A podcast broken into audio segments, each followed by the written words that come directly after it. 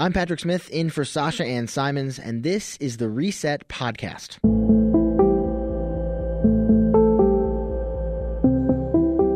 I'm a criminal justice reporter at WBEZ, and during Chicago's mayoral election, crime has been top of mind for voters. But when it comes to possible solutions, those ideas have mostly been centered around more police. Today, we want to talk about another approach to public safety, and that's community violence intervention. Because whoever is elected mayor of Chicago tomorrow will have a major impact on this growing anti violence movement. So we wanted to spend time diving into it where we are now, how we got here, and what happens next. To get a closer look at this issue, we turn to a panel of experts. Chris Patterson, the Assistant Secretary of Firearm Violence Prevention for the state of Illinois. He's also a former anti violence worker. Dominique McCord, the Director of Behavioral Health for Metropolitan Peace Initiatives. Kanoya Ali is the housing coordinator for Chicago CRED. And rounding out our panel is Teny Gross, the founder of the Institute for Nonviolence Chicago. Chris, I want to talk about the recent history and the future of community based anti violence efforts. But first, I think we're going to need a definition. You oversee anti violence efforts for the state. What do we mean when we talk about community violence intervention? So, community violence intervention is a strategy that is not new um, but has definitely been scaled up recently and supported. Uh, it involves taking individuals who are from the community, uh, indigenous, who have built relationships, um, and allowing those folks to uh, have the training and support to go back into those communities and support individuals who are trapped in a cycle of violence. It's a lot more comprehensive than uh, other models that we've seen before in Chicago. It involves street outreach, case management, and victim service. And the idea is to support uh, an individual who is trapped in a cycle of violence in a holistic way, and not just them, but their families and the community. Yeah, and you talk about this isn't a new idea, but sort of the support for it. There's a lot of new elements to it that have, have come together here in Chicago in the last five or six years. Teny, in 2016, Chicago suffered a huge spike in gun violence. I mean, you were relatively new to the city at the time, and it was really the shock and horror of what was going on then in 2016 that that built up support for violence prevention efforts. Take us back to those conversations in 2016 and 2017. And what did it feel like at the time? What did our city need to grapple with the violence? We knew that even before that, we are not in a good place. That cities like Boston and New York and LA reduced their violence drastically, comparable from the 1990s, from the crack epidemic. So we knew there needs to be more work done, and then 16 just threw us, I think, into a shock. Mm. Um, and what we had a few options, right? You can either surrender, which is not in our DNA. So what we decided to do is we started designing together, everyone around this table actually, uh, a collaboratives, a few collaboratives like CP4P, Communities Partnering for Peace, Ready Chicago and CRED and start to weave a system. What we knew worked on the East Coast and on the West Coast. We know today, we have enough research that policing alone is not going to reduce violence in a city like Chicago. You do need four elements. CVI is one of them, police reform and good policing is the other, then invest in the communities as well as prevention. And we are one of those pillars. Yeah, and I think you talked about not just policing. I, I think it's important to note that this time in 2016, it was not that long after the video of Laquan McDonald's killing by Officer Jason Van Dyke had come out, and so there was this feeling in the public of like we we need to find something an alternative to police to try to address this. I mean, Dominique, do you remember 2016 in Chicago? What, what, what, how did it feel like to be out working in the communities that were hit the hardest by this gun violence? I think it felt tense. It felt tense um, and a continual uh, feeling of being underlooked, overlooked, um, and that situations were going, uh, conditions were going unaddressed. Yeah. And, and Kanoya, what about you? I mean, uh, did you feel the spike in violence? Um, yes. You know, in 2016, matter of fact, let's take it back to since since uh, 1965, mm. uh, 400 murders. It's been over 400 murders in the city of Chicago yeah. since 1965. It's never been under that. I mean, we usually average like almost 600 i think right. even even so so when you're talking about 400 murders you're talking about 400 families being affected by this. So when you feel it when this increase of families being affected and, and family and loved ones constantly being affected and then the the, the uh, violence keep continuing in in that in that aspect. So Yeah, and that, that those families being affected put such a fine point on just how important this is and getting this right is. Chris, I want to fast forward. We're talking about what was 16 was like, what the conversations were like in 16 and 17. How does our anti-violence infrastructure look today compared to where we were in Chicago in 2016 or 17? You know, in 2016, uh, there were very few violence prevention organizations or community violence intervention organizations, as they're called now, CVI. Um, and today, that's not so much the case. And so we've got a large infrastructure. Teny spoke about it. And what we're seeing across the board is is work that has been evaluated, um, you know, by uh, several universities to to kind of measure its success. And so, as we look at it now, we're seeing 26 communities being funded from my office alone, and there's several funding streams that are coming into the CVI world now uh, and 16 cities outside of the city of Chicago that are now being funded for violence prevention efforts. And so that's comprehensive, and that's it's a dramatic uh, change, if you would, um, from 2016 to see so many cities outside of Chicago being funded and supported uh, with what we know works on the ground. And, and Dominique, Chris just talked about this is being evaluated uh, by by different, you know, uh, research institutions of high esteem. We're putting more money into this. Is it working? I mean, what what is that research telling us? I think the research is telling us that a comprehensive set of services are needed. Um, and so it has allowed us to expand funding and to look at the set of services beyond just violence interruption in terms of case management, in terms of therapeutic support, in terms of workforce. So it's telling us that there is a need and that there has been, you know, positive movement, but we need to invest more in terms of um, providing a comprehensive set of services. Yeah, and and to that point of the, the comprehensive set of services that we that we need to provide. Actually, say more about that. What comprehensive set of services do, do we need that, that goes beyond sort of what we're talking about right now?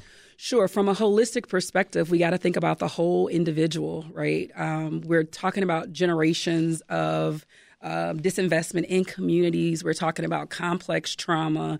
So, what does it look like for someone who is um, choosing an alternative lifestyle to engage in the workforce that takes some level of uh, clinical support in terms of skill building?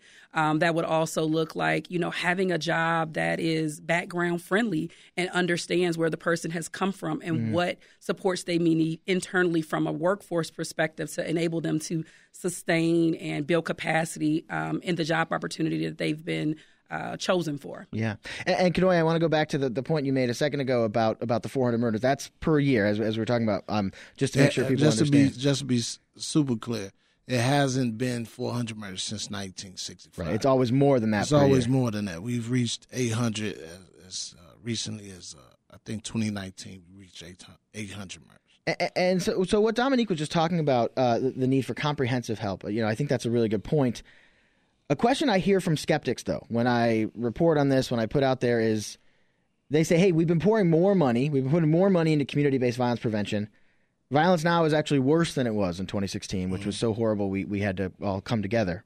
And uh, um, how, I mean, what do you say to people who say, hey, how can you say this is worthwhile when we actually haven't seen a right. decrease in shootings? Well, when you think about money spent, you, I, I think about uh, the amount of money spent uh, on uh, on policing, uh, we almost at a billion dollars, or uh, the new neighborhood 78, uh, who six billion dollars is spent. So when you talk about money spent in, on this kind of work, uh, I don't think we've reached a hundred million a year yet, which is less than ten percent of what we're spending on policing after the effect. We really are talking about pre-policing at this mm. point, and that hasn't been that really hasn't been looked at. And as well as we, we we're also looking at uh, young people, this generation. We're talking about people, uh, shooters that are victimized at a very young age and never had a chance at all. Uh, Arne Duncan constantly tell us, you know, we talk about second chances when we really talking about children who's never had a first chance mm. in the first place, right? So at the end of the day, 15, 16, 14, 13, we're looking at people that's that's getting access to weapons and we're not asking the right questions like where are the guns coming from in the first place? Yeah. How do a 13 year old get a, a, automatic weapon that shoots 100 rounds, right? And he doesn't have any money. So where, where does where do those, where do those weapons come from in the first place? And then also, how does the family look? What's the education system set up for them to be successful? What's their goals in life? How can you how can you change the life of someone who's never looked at the, a goal to be set in the first place to say this is where I'm going to be in 20 at, at the age 21. They're looking at day to day goals. How can I eat? Where I'm going to sleep? You know, what's my trajectory for this week versus, you know, what's my goal for the year. So as a community, I'm saying, and what I, I believe everybody here is saying, we need to spend more time with the youth and pouring money into the people and look at them as victims versus perpetrators. Yeah, and, and you're talking about the comprehensive needs that, that Dominique was talking about. I want to get back to that, the needs of the people who are at the center, and back to that comparison you're making between spending on policing versus spending on these sorts of efforts. First, I, I do want to talk about, you know, as I'm kind of doing this this arc of history, the COVID 19 pandemic. That certainly is a part of this story about gun violence in Chicago, gun violence nationally. We saw it increase nationally uh, during the pandemic following the George Floyd uprisings. Teny, I, I, specifically the Institute for Nonviolence. I mean, how did the COVID 19 pandemic, in particular those early months of severe isolation, how did it affect INVC? So we walked into the unknown. Uh, I looked at staff when we were closing one office and receding into another office. How many of them will I see back? You know, I really looked, kind of almost say goodbye. We did not go virtual even for one day. So it's established in Chicago that outreach are essential workers, like police, like EMT. We were out there. Guess what didn't stop during COVID? The need for drugs right? If you're addicted, COVID or not, you're out there, and that is the driver of violence. Mm. Then you had a further decline in the trust in government with George Floyd nationally. Wall Street Journal reported that white rural America saw an explosion of violence. So this is not specific to Chicago. I know that in 19, in Austin, the biggest neighborhood, we had from three years, we had a decline of 50% of shootings. The city saw a reduction. COVID, social unrest blew it apart. Makes total sense, right? Mm. All around the country. What would it have been if the infrastructure we have built wasn't here? How bad would it have gone? Cities like LA and New York that I thought were kind of pretty close to being reformed, it blew them up too. I was surprised. We were much newer. We mm. were not even ready to absorb this kind of a tsunami. Uh, and yet, cities that were well prepared 20 years of violence reduction, 20 years of police reform even they suffered real losses. So, I think perspective in this dialogue is always important. Just like when you evaluate the investment, policing is a billion nine. As we were saying, I think we're at 50 million. Uh, it's less than 3%, 2% and it needs time, right? So we want to be, we evaluate, we've all evaluated through at least two, three universities because we want to get better. This is for us a management tool. But when people ask the question, what is their intention? You're asking it after I just hired someone and they're not even trained, and you already know if it's working. Are you applying those same standards in your question to someone else? And that's often the questions we got. Baltimore just came with John Hopkins with the research of a much weaker program in mm. Baltimore, not as funded well, and they're showing in terms of return on investment, it's it's quite significant. I think Chicago, six years from now, will be a much bigger return on investment. And, and, and I know we're jumping around here, but but I think it's important. I want to sort of inject a little bit more for the listener of what this work is really like and what it entails while we're having this conversation. I think it's important for people to understand just how much anti-violence workers do. They're helping people find jobs. They're helping them get therapy or education. They are in the lives of the people they work with. Um, one day, I was out shadowing an anti-violence worker named Cecilia Mannion in Little Village she's a victim advocate and and she gave this whole speech to a young man that she was worried was on the verge of joining a gang. The speech ended. I was there for this this talk that she was giving him. It ended with her bringing him around to the back of her SUV and showing him these memorial crosses she had made. I want to take a listen uh, uh, to that moment. You know what those are?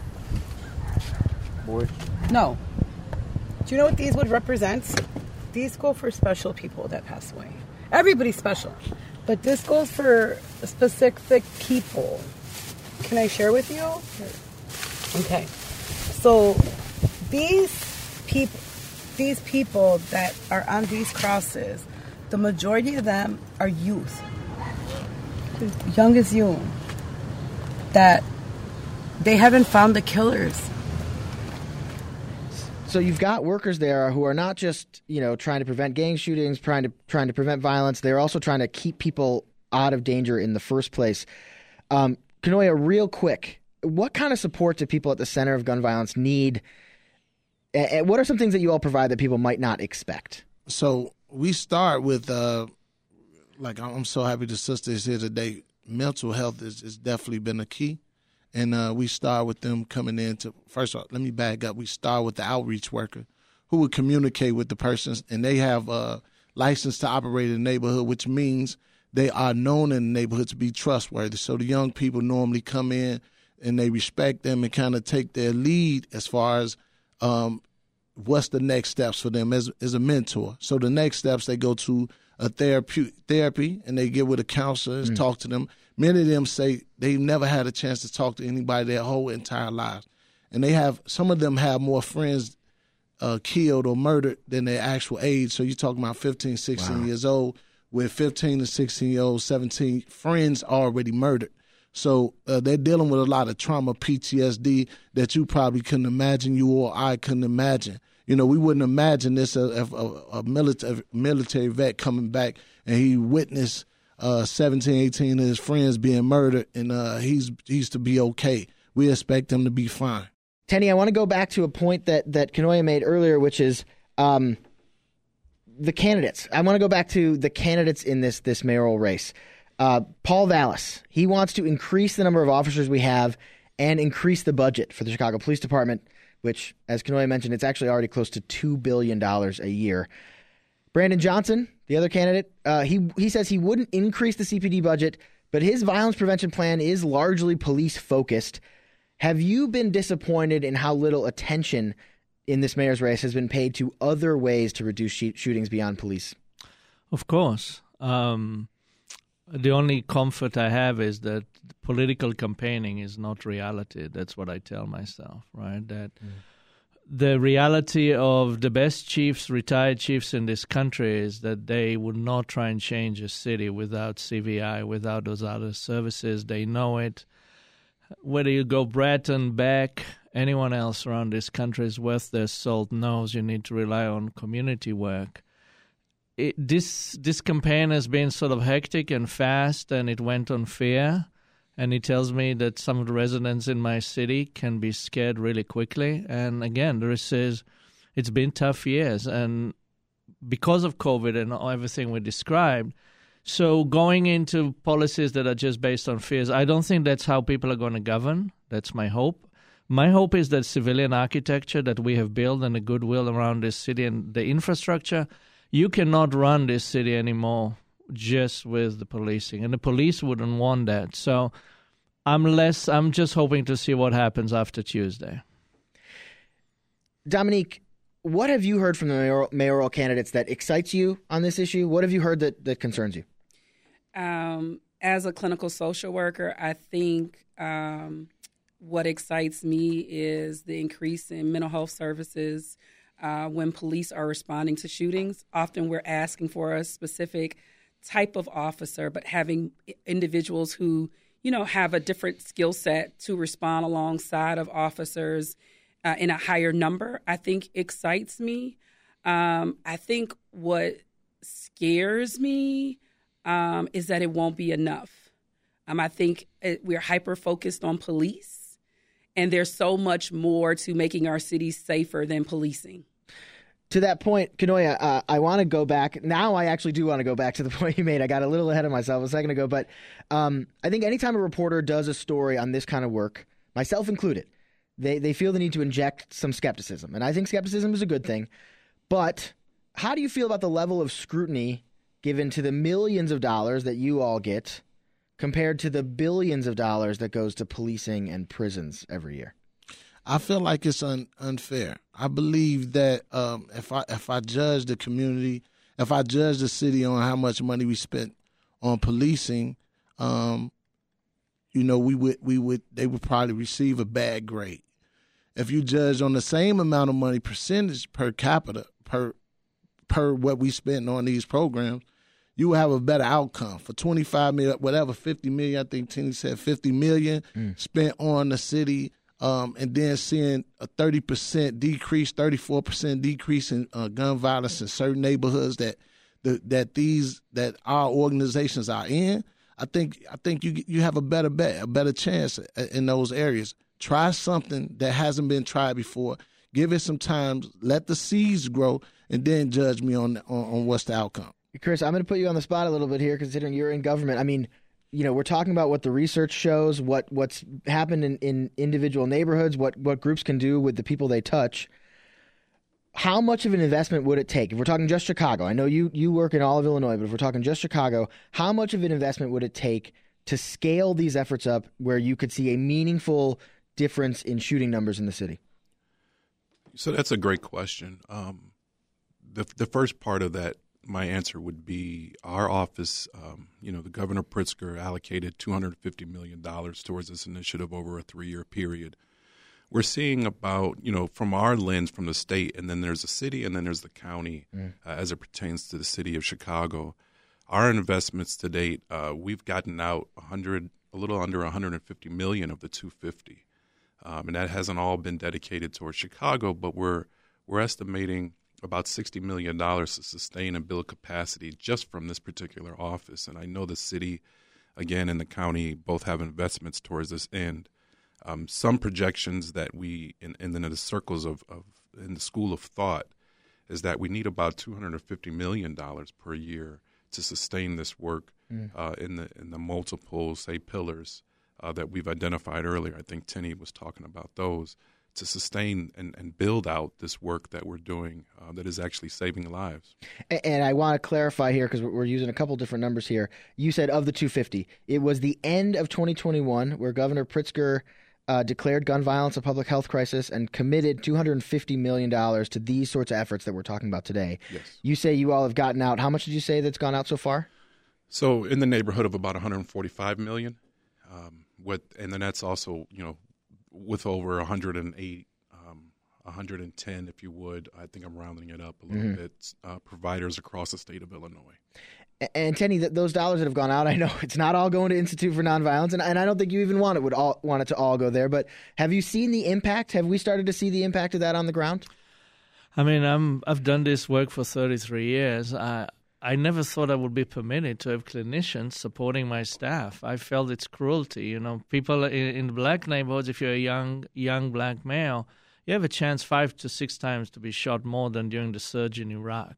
Mm. And I thought that just me and a few of my outreach workers are going to treat that. I mean, it, we were kind of ridiculous, right? So to actually now have CBT training, cognitive behavioral therapy to our own staff we they're traumatized from the past, but we send them tonight. We had shootings. Our team responds 24 hours a day. This accumulative trainings, uh, all those case management, bringing new young people get stipended. We have different full workforce uh, program. All that is slow progress, but it's the right progress. We have been just relying on putting people in boxes in cages. That breaks and decimates families. And one of the things I'm not black, right? So question is if 80% of the homicides take place in the west and south side, shouldn't the voices of how people want to be treated and what kind of government treatment shouldn't be skewed to the people in those neighborhoods? Shouldn't we be listening to what people in those neighborhoods want as a treatment as opposed to just send me more incarceration? And, and to your point about clinicians and, and, and, training that we're talking about, Dominique, um, I'd assume that when the government or philanthropy gives money to organizations – they want to pay frontline workers, not like office staff or HR. I mean, how do we make sure that the organizations that are growing, if we keep investing in this as you all think we should, how do we make sure that, that we don't spread those organizations too thin, that the infrastructure is built up to support the workers and the and the people that they're working with? So, a couple things. I think for us, we've taken the time to build uh, partnerships with universities and with community organizations to build a pipeline um, a workforce that will be able to uh, provide the direct service. And I think our model has also been train the trainer. From trauma informed care to crisis intervention, we recognize that there we need all hands on deck. So, being able to follow a psychological first aid model, if you will, and equipping the public and other entities that we partner with with the skill sets who work alongside our clinicians to be able to intervene at an earlier space um, in trauma. Teny, I want to ask you, what does anti-violence work and the support for it look like in other cities? You were talking about other cities before. I mean, compare Chicago to, to L.A. or Boston or New York? How, how, do, how do we compare? Well, I'm I'm becoming very proud about Chicago, so I'm going to be biased. Um, I think people are now jealous around the country in what has been built here. The story hasn't gotten out yet, so thank you for having us here today. There's a really impressive coordination that is going on with different city agencies. There's notification that mm. 24 hours a day is happening. This is a sophisticated architecture. In other cities, they just got there earlier than we did, right? They did coordination with law enforcement, with city services, with incarceration, with schools, right? People are coming out. Do they have a job, beds, etc.? So it really is a structure to support the 0.3% who drive 70% of the violence. Those, as Chris says, are stuck in the cycle of violence and focusing on them. There needs to be a lot of other services. Our world is focused on the 0.3 there's so many things I want to talk to you all about. We've only got about five minutes left, so I want to jump to something we haven't touched on yet. That that is something that I just really notice as I've been reporting on this anti-violence work, which is the toll that this work can take on the people who do it. Um, anti-violence work is incredibly stressful. It can be traumatic. The people who do the work often have have trauma in their own past. Um, one of the workers that I was lucky enough to spend a lot of time with, his name is Sorenzo Strong. He's an anti-violence worker in East Garfield Park. One of the last times I interviewed him, I, I mean, I've talked to him since, but one of the last times I interviewed him was right after he had come back to work after he took a month off at his doctor's orders. Uh, let's take a listen. Yeah, I went in for a checkup and wound up in the hospital. Just my blood pressure was high, and the doctor thought it was probably stress, probably from the job. She's like, "This might not be the job for you. You might need to take a break or find another position." So, so based on you know what his doctor was telling him, it, it seems that the stress of this work put Sorenzo possibly in a hypertensive crisis. Kanoya, if this is going to be a pillar of our anti violence plan in Chicago, what responsibility do we have as a city? Do you all have as organizations and leaders to take care of the workers? I think it's uh, I think it's our, our responsibility to make sure that everyone has uh, some time off. They have time to uh, relax. Therapy is definitely a place where we all need to be mandated to go see, uh, speak to a therapist. You're talking about work that uh, that you know that somebody that you'll create a relationship with will be murdered, um, even if he's not mm-hmm. doing, uh, even if he's changed his life. This is something you you know this will happen.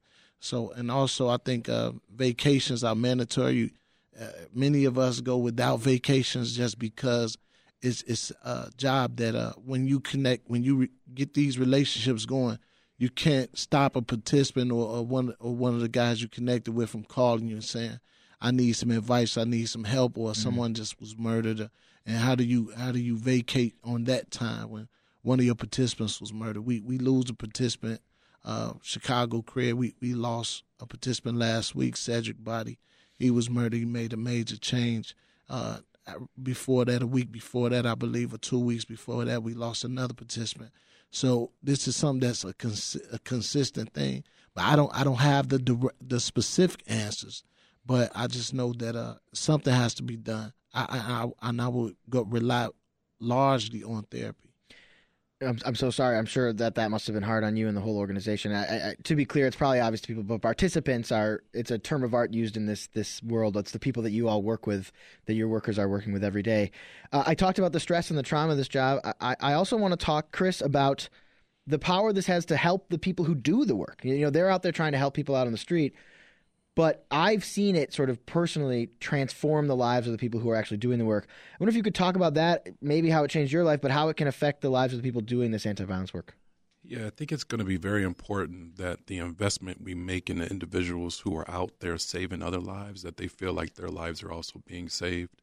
And I, you know, uh, and you know, if you think about the street outreach professionals, the case managers, the victim advocates, oftentimes uh, what makes them so good at their jobs are the fact that they have the lived experience, mm-hmm. right? And so we've got folks who are working on the front line, who have been incarcerated, who have been survivors of gun violence, uh, and now, you know, it, almost cruelly, to, I think Teny mentioned this, was putting them back out into the communities in which they came from, and asking them to go and save others. And in the midst of that, they're seeing, um, to Kanoya's point, their participants slain in the streets, right? So reliving this trauma, it's important that we one address that level of trauma, but then also we create a pathway so that outreach isn't a dead end job for individuals who are doing it. So that outreach workers can get the educational support, the societal support that we're trying to give their participants. That, you know, I see many uh, in the leadership development portion of this uh, CVI work across the city of Chicago. Many of the leaders and a lot of the organizations were at one time street outreach workers. Mm-hmm. So, right, to see someone who came in uh, as an outreach worker, like I did, um, and to move up the ranks to have those opportunities is what we should be affording everyone who's in this field.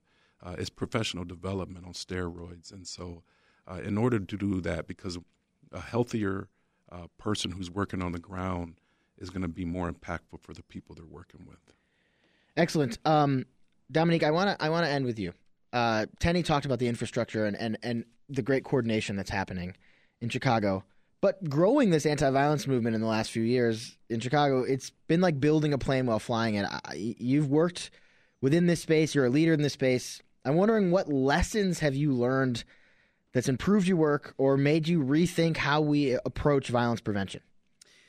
I think it's everything that everyone has said, taking into account that the people who are doing the work should lead the work and valuing their expertise and supporting them in a manner that – speaks to our care for them, um, paying them a livable wage, uh, making sure they have access to health care. Um, is not just doing lip service, is providing holistic wraparound services not only for the workforce, but also for the individuals participants individual participants that we're servicing. And uh, I could talk to you all for the next two hours, but instead, we're going to have to leave it there. Uh, we've been speaking with Dominique McCord, Kanoya Ali, Teny Gross, and Chris Patterson. Thank you all so much for joining for us, us for this conversation today. It means a lot.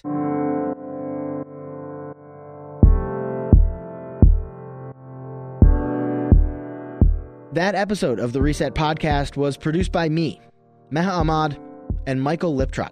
It was edited by Ethan Schwab. Thanks for listening. Be sure to tune in tomorrow when fellow WBEZ reporter Adora Namigadde will be in the host chair. Have a great day and see you right back here tomorrow.